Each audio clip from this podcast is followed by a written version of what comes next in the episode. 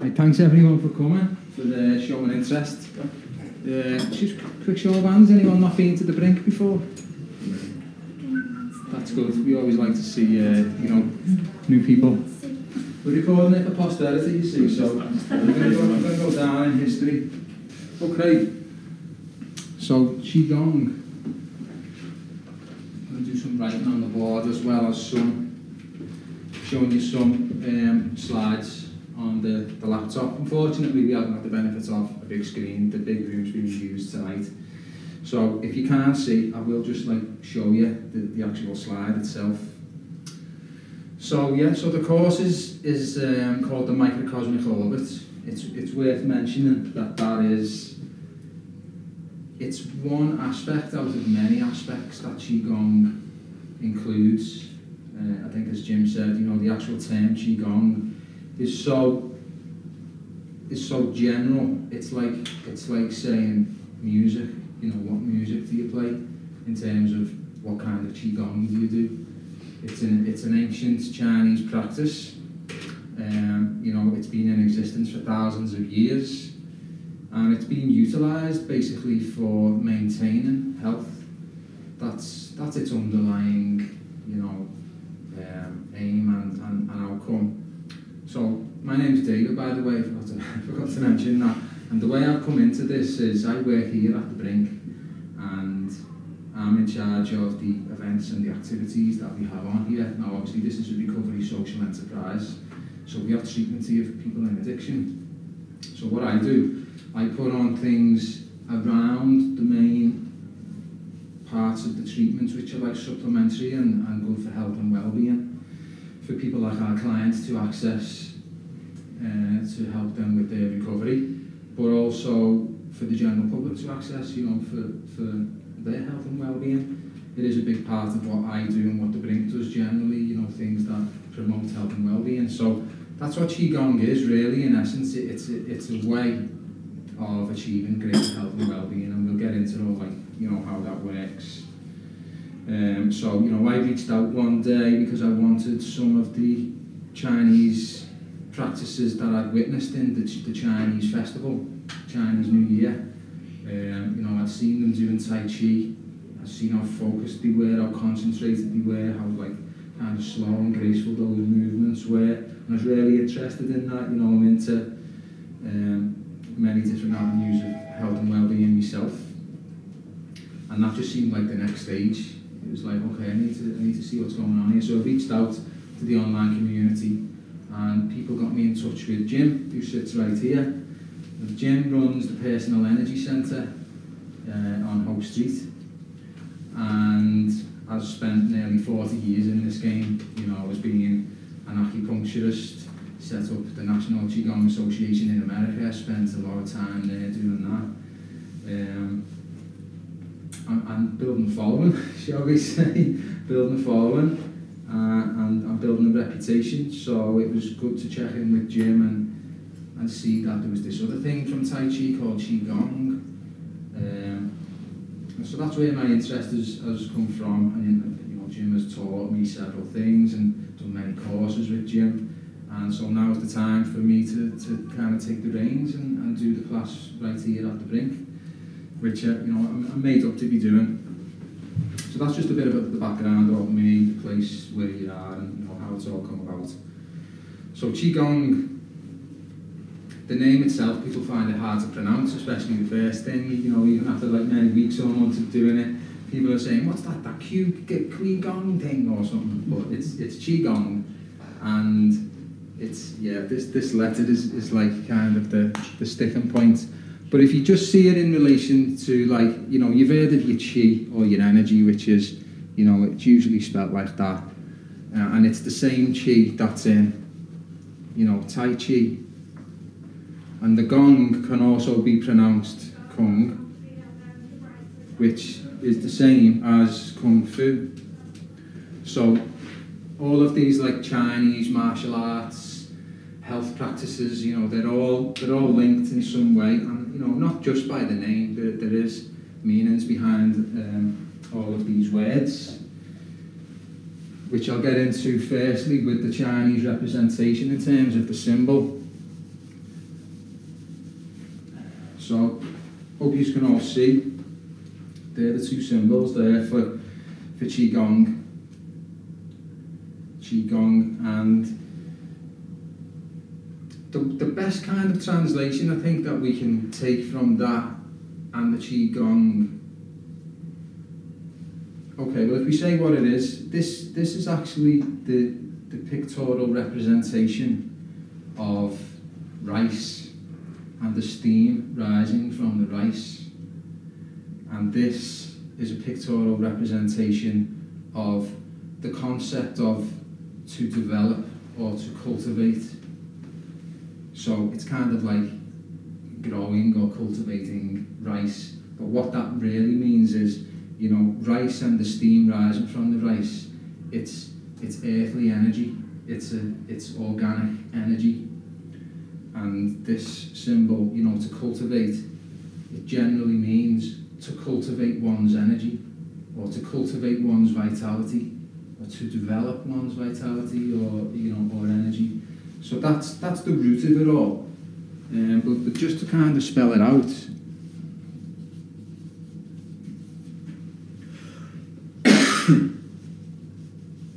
that's really what it is. That's what Qigong means. So all of like the BS, all of the mystical, you know, weirdness surrounding this weird term with the letter Q and, you know, what is it and what does it mean? It just means we are developing our vitality. We are restoring our health, basically. So that's always a good place to start. You know, it avoids any confusion, it avoids any going down the wrong path, you know, in terms of, you know, what Qigong is and what it's trying to do.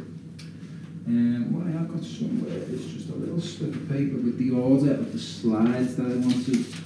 There we go. Because I've taken this from a previous presentation and they're in a certain order, but I want to put them in this order and tell it in my kind of way. So I'm just going to jump to the next slide,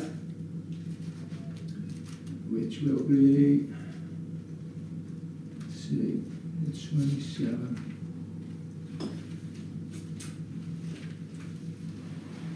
Okay, so Qigong revolves around the fact that we have an energy system. According to the Chinese and the philosophy, we have an internal energy system. It's not really recognised in a Western sense, in a scientific sense. You know, what is energy? We can't touch it, we can't see it, you know, we can't measure it in the scientific way that, you know, the West would like to be able to do. But, you know, there is an energy system, according to the Chinese, you know, they've been working with this energy system for nearly 3,000 years to attain similar, if not better, levels of health for millions and millions of people all over that time. You know, all resting on the premise that we have an energy system. So Qigong is recognizing that we have this energy system, and in order to achieve health, We're trying to get the right balance, free flow, the right quality, good volume, and the correct relationships of the energy system and all of its working parts. So I think this is one of Jim's ways of putting it. Really, those five things: balance, free flow, quality, volume, and correct relationship. So the practice of Qigong enables us to cover these five bases in order to achieve health. Okay, that's right. This is the, you might not be able to see it at the back, but I will kind of read it out. This is the spectrum of what Qigong can be applied to in terms of yourself. So, you know, it can be applied to your fitness. It can be applied to your health and healing. It can be applied to your sexuality, your longevity, extraordinary abilities, you know, things outside of what we would usually deem to be, you know, human and you know, our capabilities. It applies to our spiritual development, and it can even apply to the possibility of immortality. Now, there's plenty of records and myths and tales about people all down the ages, you know, in China and further afield. There's loads of stories about achieving immortality through having practiced Qigong intensively, shall we say, you know, up there in the Chinese mountains for a long period of time. All sorts of phrases that you might now hear in relation to this practice, refining the elixir, or, you know, finding the philosopher's stone, you know, all that kind of stuff. It's all about, it's that same practice of refining that energy system, those internal mechanisms, to the point where your health grows, grows and grows, and the end point can be immortality. That's what we say. I don't think we're going to achieve that right here, right now, you know, in this one maybe class. But you know, maybe if you take it up yourself and do it in your own time. Okay. Now, what my presentation is all about, really, what I'm trying to do is, I'm trying to show you all of these kind of weird and wonderful terms, pictures, terminology, all these like mysterious things from the East China, and break them down and show them how they're applicable to you, what they mean, and put them on a really simple level. And it is possible to do that. It is. So, for example, the yin yang. Has anybody not seen that symbol? I'm sure everybody's seen that now. It's pretty prevalent, you know. You find it on earrings now and stuff like that. But it's a fundamental symbol which sums up the philosophy from which all of the practices like Qigong have come from. And what it rests on is, okay, so before time and space, before matter, before phenomena, there's just the great nothing, which they call the Tao. So the Tao is the great nothing, or the great everything. It can be called that. From that, all phenomena springs. Time comes out of that. All of matter comes from this like kind of void called the Tao. And all of it is governed by the two fundamental forces, two binary forces. If you look anywhere, you know, in nature, you've got opposing forces, male and female, you know, is one of them, just as an easy example. But the real root of that is the two opposing forces of heaven and earth, yin and yang. So one is shown as a broken line, one is shown as a continuous line, and I'll show you what they mean in just a second. And as I say, this is all context for understanding where the concept of the energy system comes from and why we use it. But the yin-yang symbol is a representation of the two most fundamental forces in the universe interlocking and interplaying with each other. And you'll see some of the actual geometry of these shapes coming into play in a slide or two, which explains, you know, how we get from that original Tao into all the phenomena that came from that, and into actually what we arrive at now, which is a human body with certain organs that work in a certain way. It's all linked, but this is what it means, you know. So it doesn't have to be this magical, mystical thing. It's genius, don't get me wrong, but it's simply a representation of the two most fundamental forces that exist in the universe, from which everything else comes. So that leads into this slide. I'll just hold it up a little bit so you can see it a bit better. Now what we've got here, it looks a bit scientific, but what we've got here, but I'll break it down here. So we've got the Earth and its position in relation to the Sun. We've got this little line here which shows the angle of the Earth's axis, 23 degrees. Now as the Earth moves round the Sun with this axis point, at every stage of its position in relation to the Sun, you know, at any place on the Earth, it's receiving a certain percentage of the sun's energy from 0 right through to 100. What this chart here is the high points of where it is receiving the most sunlight or energy and the least. So this is the path of the earth in terms of how much energy it's receiving from the sun related to what position it is. Funnily enough, it actually looks like the yin-yang symbol. That's where the shape of the yin-yang symbol comes from. It's coming from a geometrical representation of how the form of energy can be expressed, and it all comes from Earth's positioning in relation to the sun. The reason why this is important, if this is getting a bit complicated, is because it's this path that the Earth is taking which give us our seasons: spring, summer, fall, winter. And it's from the seasons, and it's from the amount of energy or sunlight that the earth is receiving at any particular point that all the different kinds of elements like wood, fire, earth, water come from. So all of the phenomena we see around us is all traced back to this fundamental playoff of the two opposing forces, which gives rise to how the earth moves around the sun, which gives rise to how much energy the earth is receiving from the sun, which gives rise to the seasons, which gives rise to all of the phenomena and elements that we see, which result in the human body and the organs that we have and the way that they function. So it's all a derivative of one greater thing. What Qigong is, it's a way of recognising that energy system, and it's a way of manipulating it and using it so it's like saying, okay, we know these forces exist, I believe that my organs function the way that they do, and I'm going to utilise this practice to improve their function.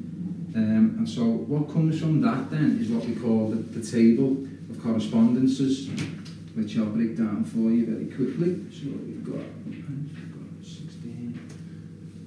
Okay, the table of correspondences.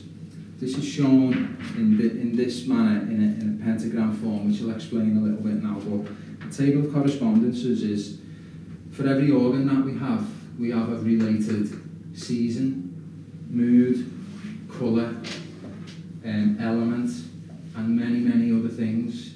So when we're doing meditations and we might move the energy to a certain organ in the body, we'll also think of its related colour, sensation, feeling.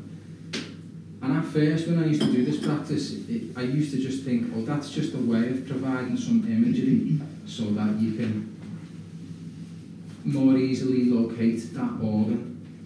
So you're going, okay, it's going to be lungs, yeah, you know, water, you know, whatever it is, don't know more off the top of my head, there's a big massive chart.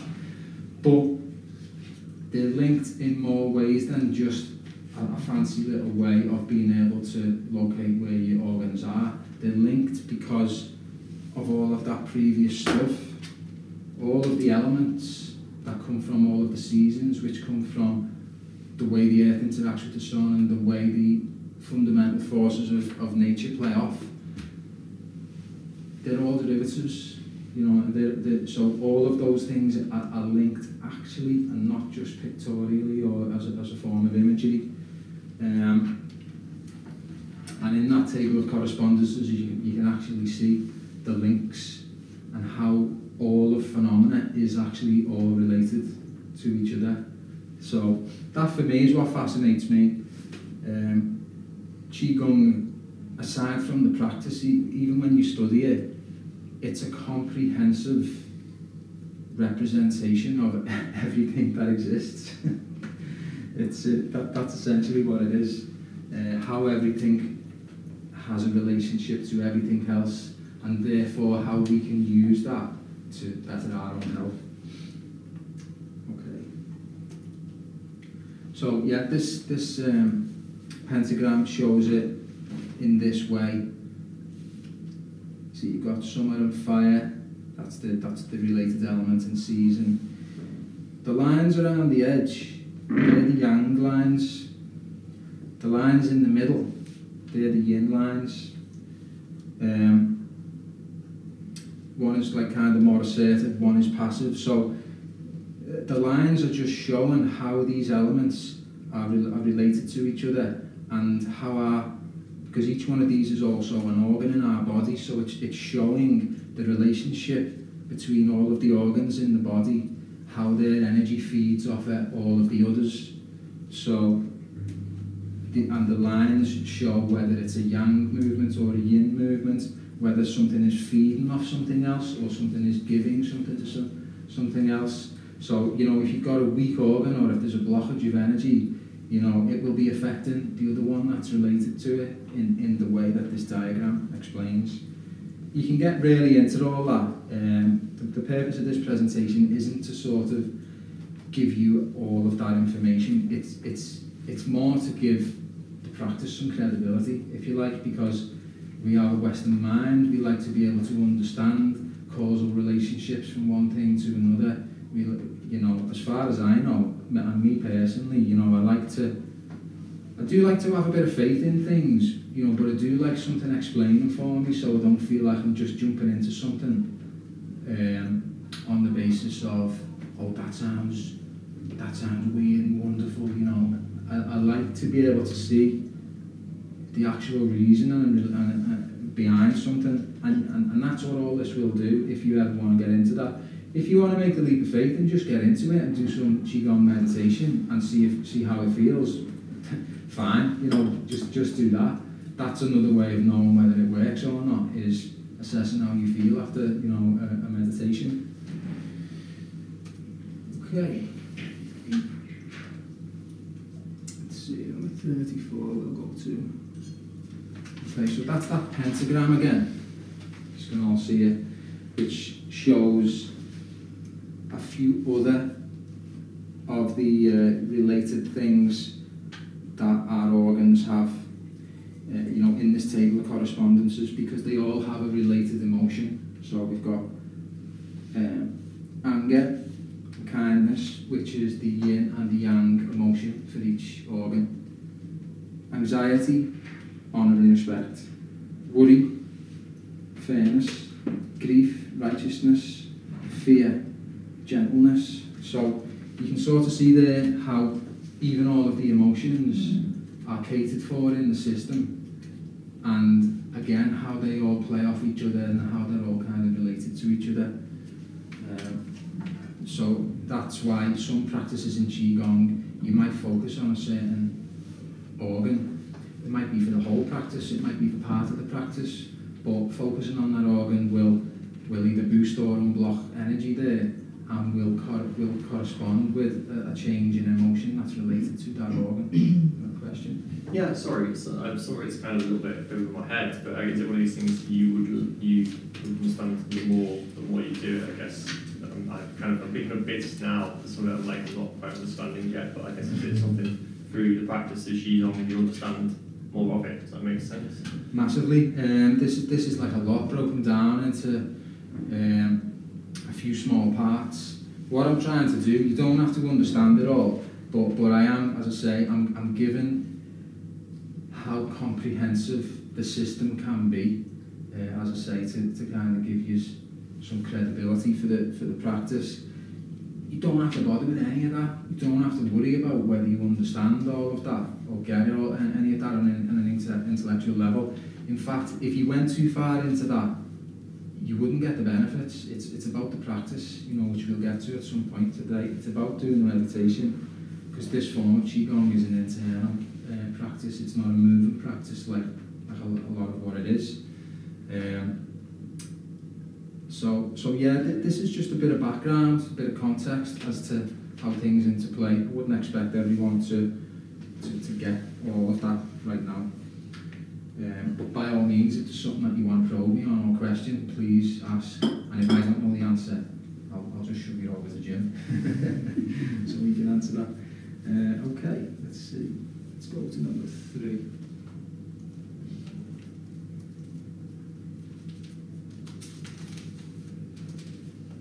Okay, now this course is called this version of Qigong. Well, it's called the Microcosmic Orbit, but it's also, there's a term that's flying around, the eight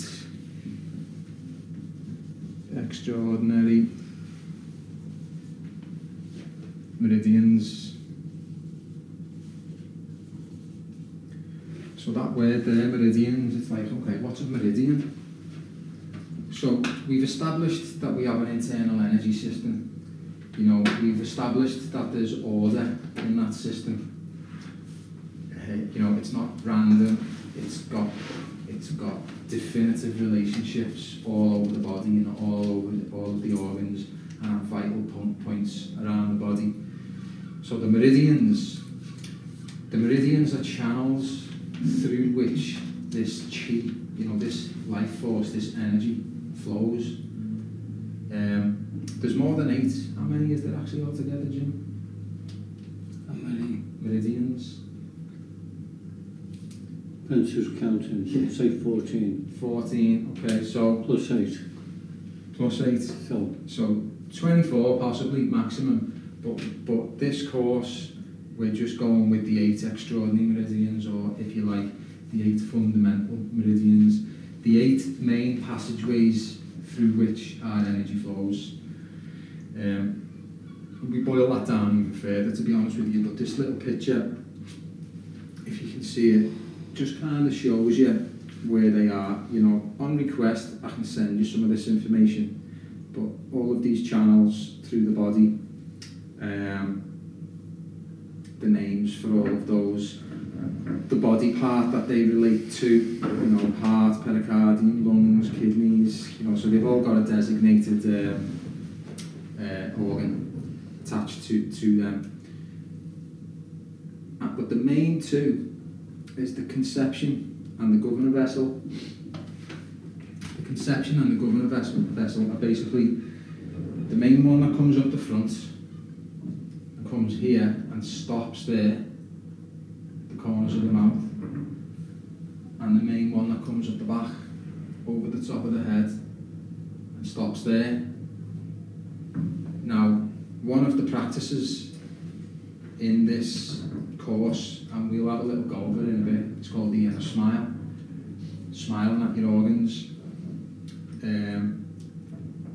It's funny because it can be seen as, again, something using imagery and sentiment in terms of smiling at the organ. Okay, what does smiling at the organs mean? You can go with that sentiment if you like, but again, there's a real physical explanation of why that's a thing. So when we smile, these two meridians I've just described for you that meet here, there's a gap until we smile. When we smile, these two meridians touch and the energy starts to flow. So when we smile, I mean, we feel good, don't we? I mean, that's the top and bottom of it. We actually feel good when we smile. If you want to describe that in Qigong terms, it's because you're turning on your energy system by getting these two vessels to join and getting a circulation going. So you can move the energy of that smile into certain places. The inner smile is a process of moving the energy, which you start here, with a smile, not like a beaming grin, like, you know, chest cap grin, just like a subtle, you know inside that you're smiling, but if somebody else was to see you, they might not know, kind of thing. It's moving the energy from that place through some of the main parts of the body and the organs. So essentially, you know, we're moving that generated energy into each of those vital organs. You know, it's a way of showing gratitude as well for what the organs do. And, you know, and doing the practice, I personally have, you know, the feeling that I get from doing that is a really good one. You know, whether you believe that energy's flowing and moving around and stuff like that, but just the simple act of feeling some gratitude in the form of a smile and moving it around the body, you know, that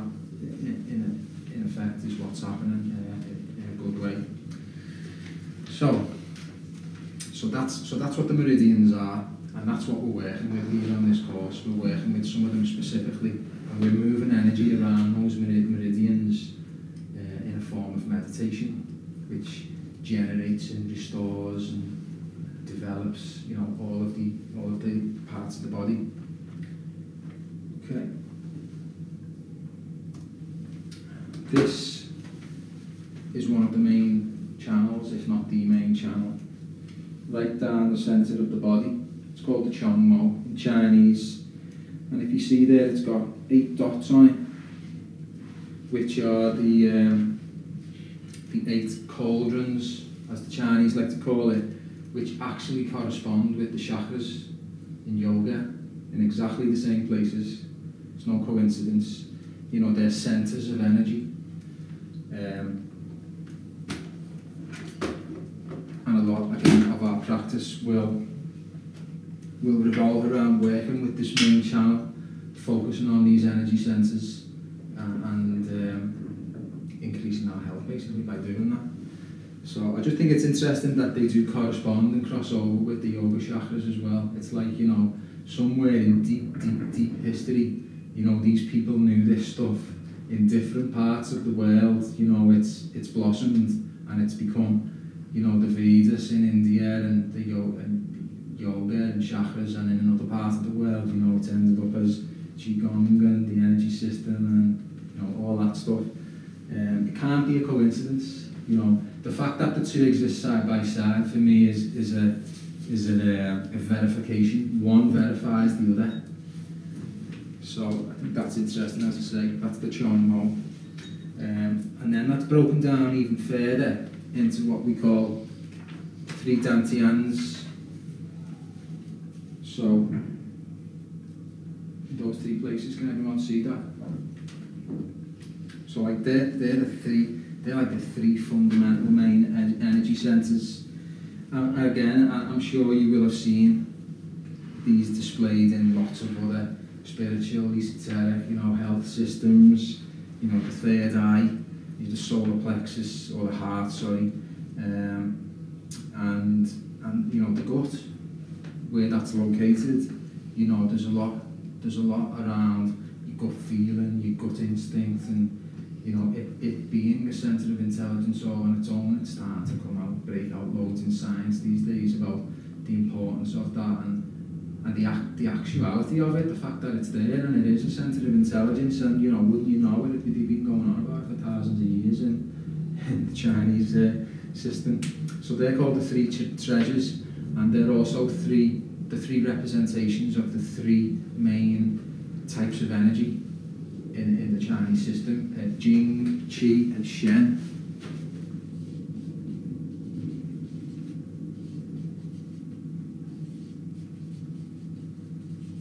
So your Shen's here, and that's like this kind of higher, it involves like intuition, would you say, and, you know, that kind of, you know, intuitive energy and understanding.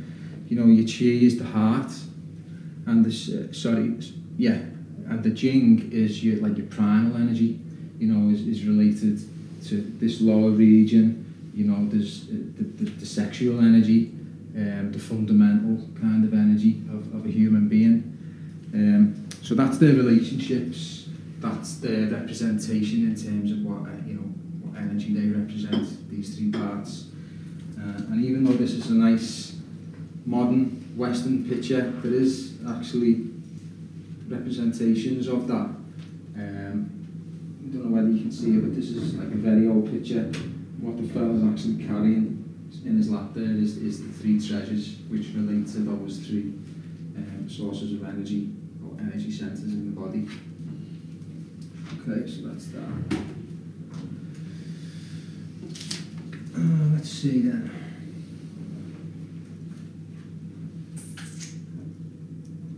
Yeah. So we've established what the meridians are. We've established energy flows through these meridians. You know, we've established that there's certain points inside. There's also certain points outside the body. Now, the microcosmic orbit again, it's like an ethereal, esoteric term. It's like, ooh, you know, what's that? It's simply a way of describing the pathway that we take when we're moving our energy around the fundamental points around the body. So as the classes go on, you know, we do it in stages, but by the end what we'll be doing is we'll be circulating energy right the way around the essential points, all the way around the body, which have included some of the points I've spoken about. But this is all of them there, if you can see. So we start at the navel. The navel's like a really, really important place, an important centre. And we always, after every practice, we always lock everything in there.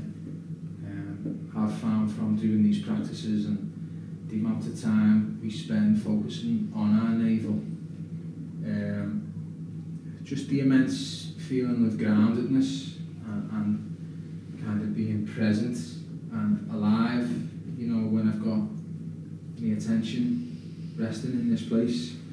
So yeah, so we start in the navel, but we go down to the sexual points, different in men and women, the perineum, the base, which is the bottom end of the Chong Mo, that middle channel I was telling you about, so that's the bottom end of it. The sacrum, the kidneys points, the adrenals, base of the neck, the crown, the brow, the tongue, the throat, the chest, the solar plexus, and back to the navel. So that's what the microcosmic orbit is. It's a descriptive term which is explaining the passage of the energy as we bring it round all of these points. Okay.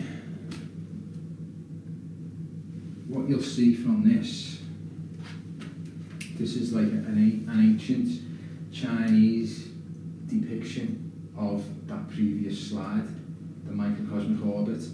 So it looks, again, you know, it's like there's loads of imagery going on. You know, there's like fellas ploughing the field and, you know, building bridges, and, you know, there's oxes pulling carts and forests and all that kind of stuff. But it's basically just imagery. If you see, it's got like a resemblance to the human body that we see in that slide there. So it's the ancient Chinese depiction of the microcosmic orbit. So again, slides like this, what I'm doing for you then is showing you is how that applies to you and your understanding. You know, so you can look at that now and your mind's not blown by all of this, like, what's all this weird Chinese imagery? It's relating to something very specific.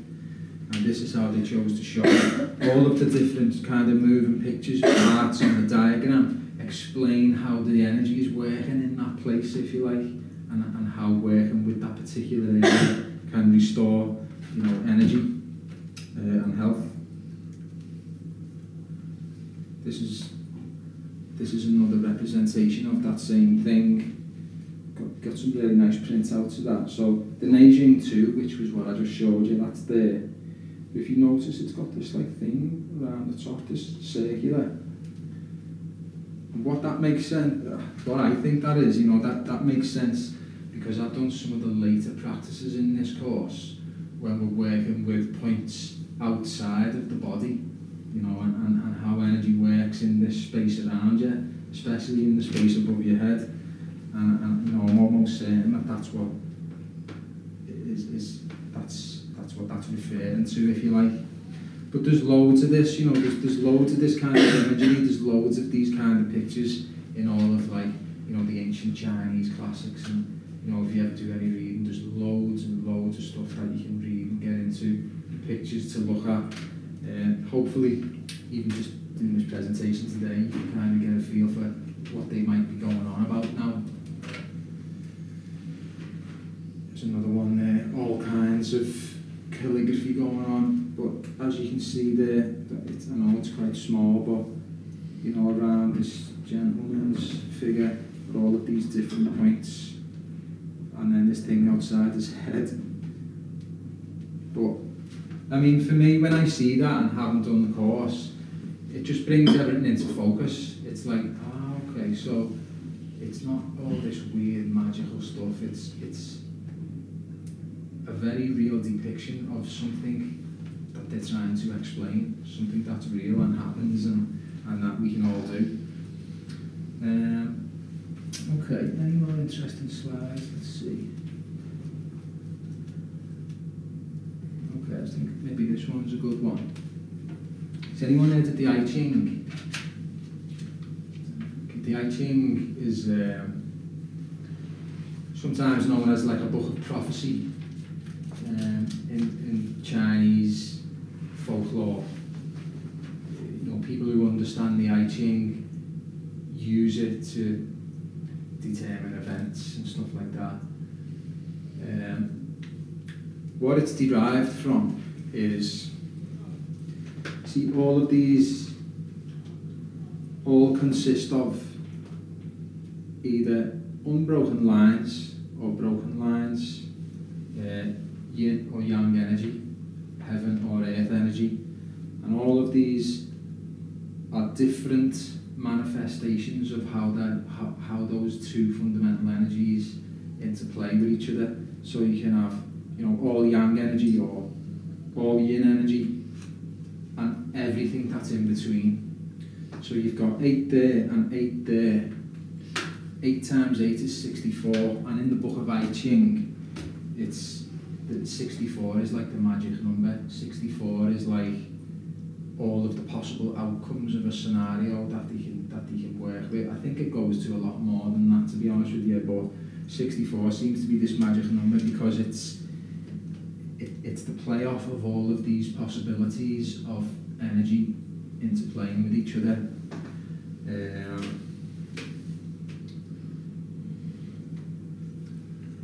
How that relates back to when we were saying before, all of the manifestations of phenomena, we've just got the great nothing or the great void or the great everything, the Tao.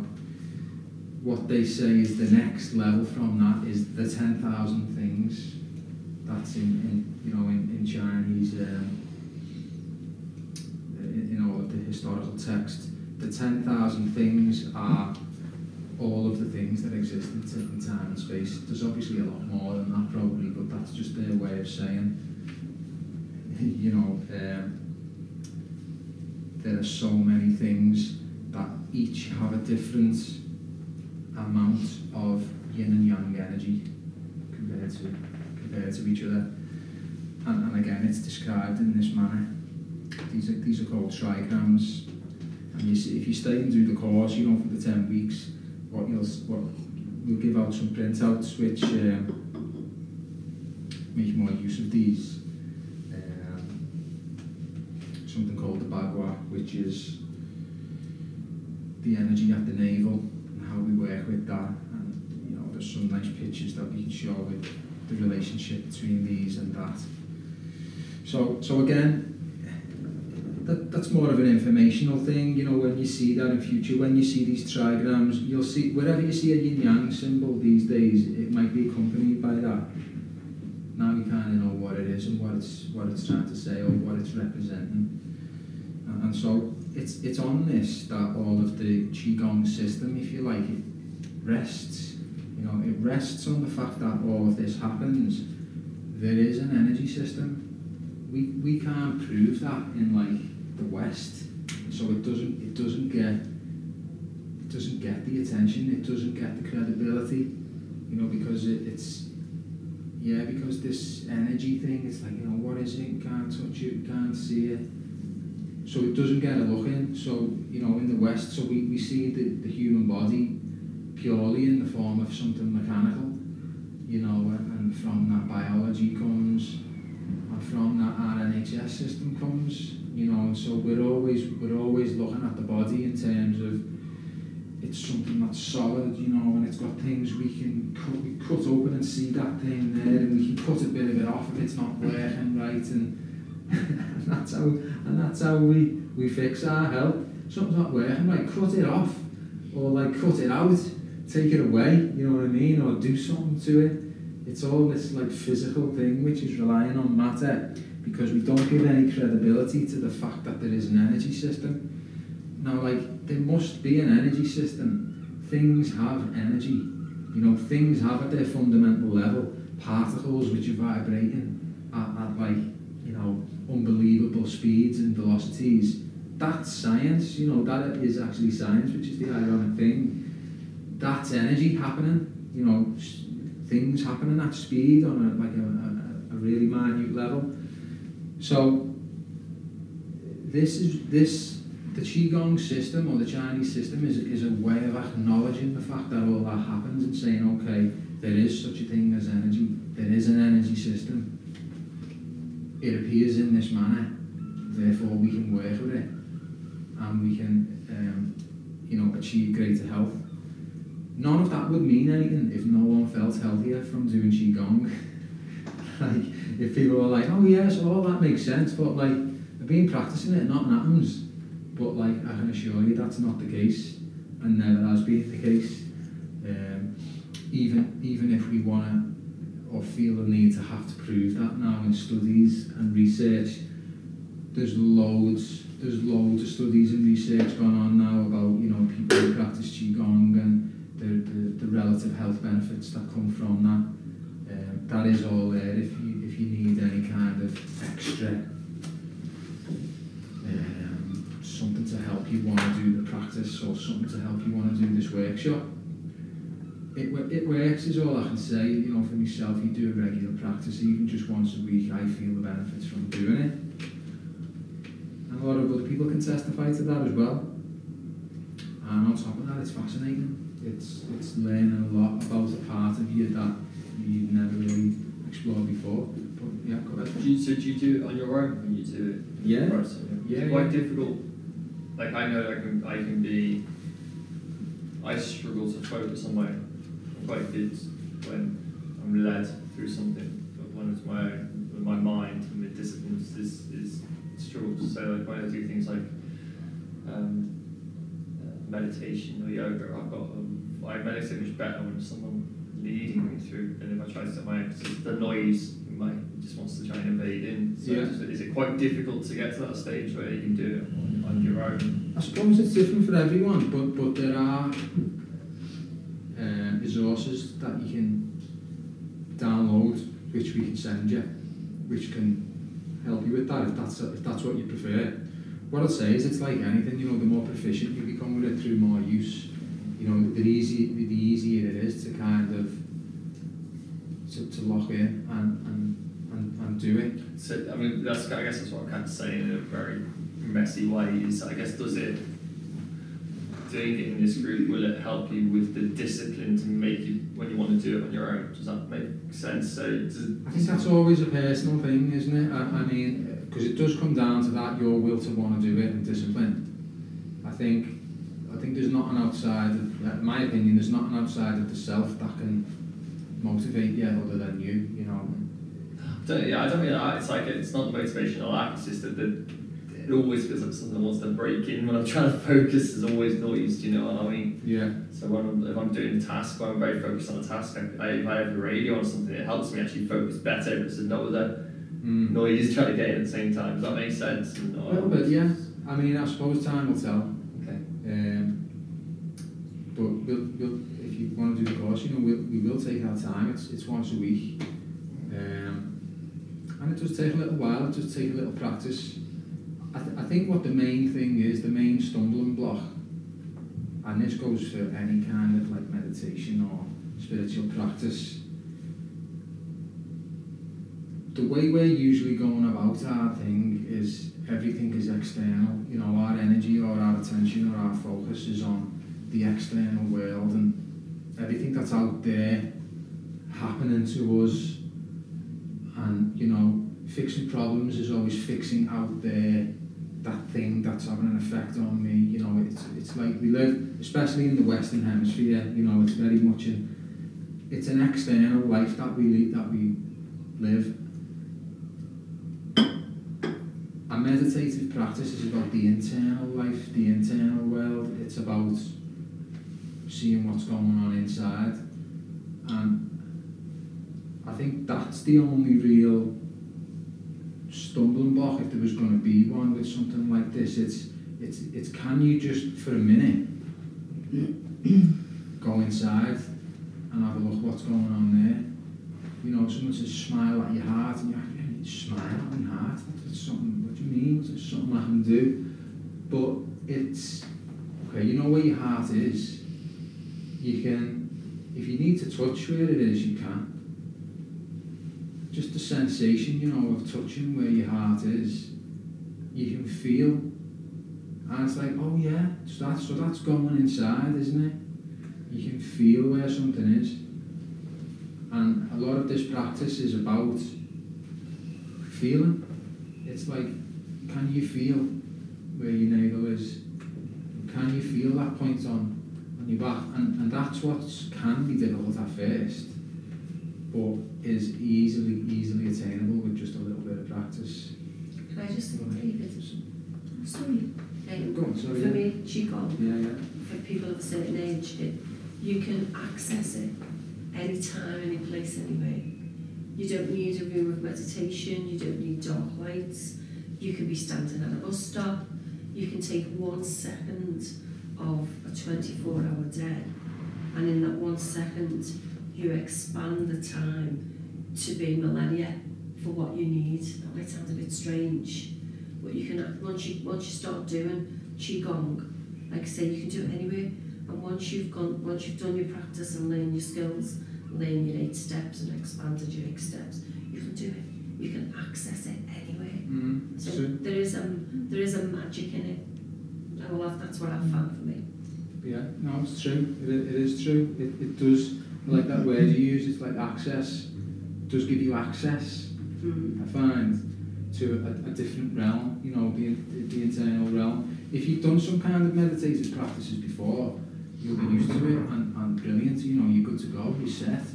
And this is just another form, I'd say, of meditation, but it's really specific, you know, focusing on certain parts with a really specific outcome as well. That's what's really so good, as I say, and comprehensive about this system. It's not vague, it's not general, it's not, okay, let's just shut our eyes and do the arm thing and like see if we feel better. It's like the Chinese are like on the money with every single word and action and instruction, and it's all got a purpose, you know, it's all got an outcome. Nothing is wasted, do you know what I mean? And that kind of mentality is what you'll find is present in Qigong and in the practice that we do. There's not an accidental about it. So, and your DNA already knows it. It's a really old, your ancestors already know it. Yeah. So you already know it. Oh yeah, it's built in. It's I mean, whether you believe it or not, you want to try and defy it with science and this and that and the other. There's an energy system inside there. There's things happening in there that you're not thinking about. You know, you're not like having any say about how they work. There's moving parts, there's energy flows, there's hot and cold, and there's fast and slow, all having a relationship with each other. You can tap into it. You know, you can have a say about what that's doing, about how it's working, essentially. So I think what we'll do, we will have a little practice if everyone wants to give it like 10 minutes or so, just like a quick meditation. Can we have a little break first? Yeah, let's have 5 minutes, shall we? Yeah, quick to everyone. So, I can give you a brief outline of that. Oh, yeah, thanks.